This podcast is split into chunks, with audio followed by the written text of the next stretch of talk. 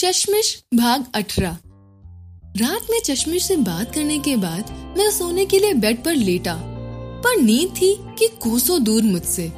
मुझे तो बस चश्मिश ही नज़र आ रही थी।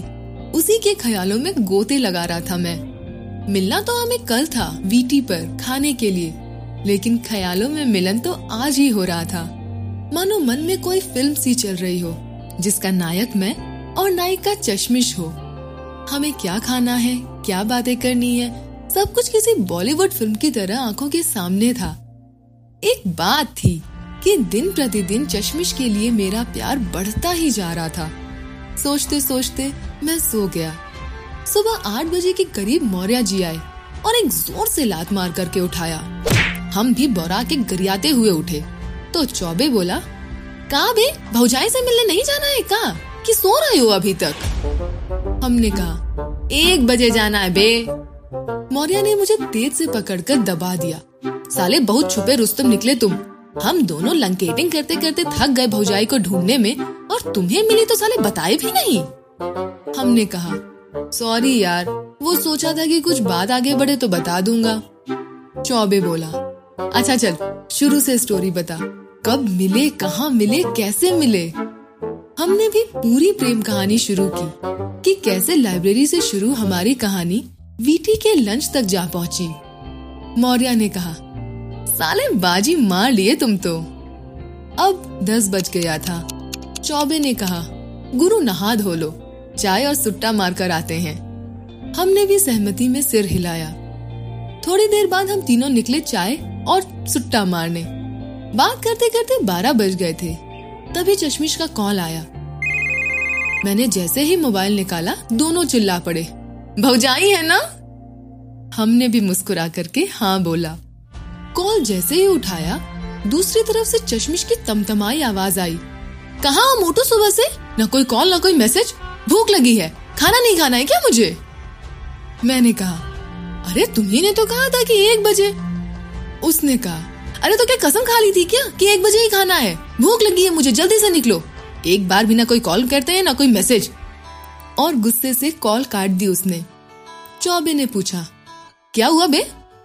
मैंने बताया तो दोनों हंसने लगे। मौर्य ने कहा, रुक बाइक लेकर आता हूँ विनय भैया की। मैंने कहा, रहने दे साले, पूरे हॉस्टल को पता चल जाएगा। उसने कहा, अबे, अपने नाम पर मांगूँगा, तेरे लिए नहीं। जा, मज़े कर। पहली डेट का। मैं भी मुस्कुराया। जल्दी से हम लोग हॉस्टल पहुँचे। वॉशरूम में जाकर मुँह धुला और माउथ वॉश से मुँह साफ़ किया कि सिगरेट की महक न आए। चौबे ये सब देखकर मुस्कुराए जा रहा था। मैंने पूछा, क्या हुआ बे? उसने कहा, साले, खाने पर बुलाया है। किस करने नहीं, जो सुट्टे की महक उसे महसूस होगी? मैंने कुछ नहीं बोला। तब तक मौर्य आ गया। अबे, ये कौन सी शर्ट पहन रहे हो? रुक, तेरी भाभी ने एक शर्ट दी है, लाता हूँ, उसे पहन के जा। मौर्या ने शर्ट निकाली, बिल्कुल नई शर्ट थी। चौबे बोला, बेटा, भौजाई को पता चला ना तो तेरी जान ले लेंगी। मौर्य बोला, पता चलेगा तब तो।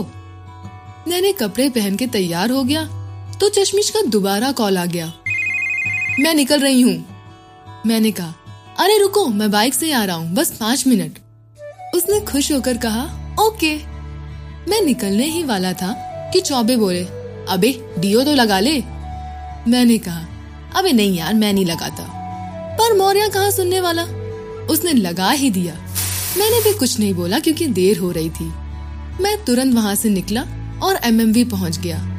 गेट पर चश्मिश खड़ी थी। मुझे देखते ही बच्चों की तरह पैर पीट कर गुस्सा कर रही थी। मैं जैसे ही रुका, तुरंत बाइक पर बैठी और बोली, जल्दी चलो अब। मैं हंसने लगा। उसने गुस्से से पूछा, क्यों हंस रहे हो? मैंने कहा, कुछ नहीं। मुझे भुक्कड़ कहती हो और खाने के मामले में बच्चे जैसी हरकतें तुम्हारी हैं। वो मुँह बना के बोली हाँ पूछना नहीं है। अपना तो सुबह से ठूस लिए होंगे। मैंने कहा, अरे नहीं यार, बस चाय पी है और कुछ नहीं। बोली, कसम खाकर बोलो? मैंने कहा, कसम से। उसने कहा, मेरी कसम खाओ। मैंने कहा, चाय के साथ सिगरेट भी। उसकी झूठी कसम खाना मैं नहीं चाहता था, और सच बताते ही वह बौरा गई। मुझे पता होता ना कि तुम स्मोकिंग करके आ रहे हो तो कभी तुम्हारे साथ नहीं आती मैं। तुम लड़के अपने आप को समझते क्या हो? सोचते हो बहुत तीर मारते हो ना स्मोक करके। मैं शांति से सुन रहा था। मैं जानता था कि कुछ बोलूँगा तो भूखी शेरनी की तरह दहाड़ने लगेगी। वो भी गुस्से में शांत हो गई। वीटी आ गया। मैंने बाइक खड़ी की और समोसे की दुकान की तरफ़ बढ़ने लगा। वो बोली, उधर कहाँ जा रहे हो? मैंने कहा, बस दो मिनट रुको। मैंने तीन समोसे लिए और लेकर के आया उसके पास। उसने कहा, ये क्या? आज तो खाना खाना है ना? मैंने कहा, अरे तुम्हें भूख लगी है, इसे खा लो। वहाँ ऑर्डर आते आते तैयार होने में टाइम लगेगा। वो अब मुस्कुराने लगी और समोसे खाने लगी। उसका मूड सही था।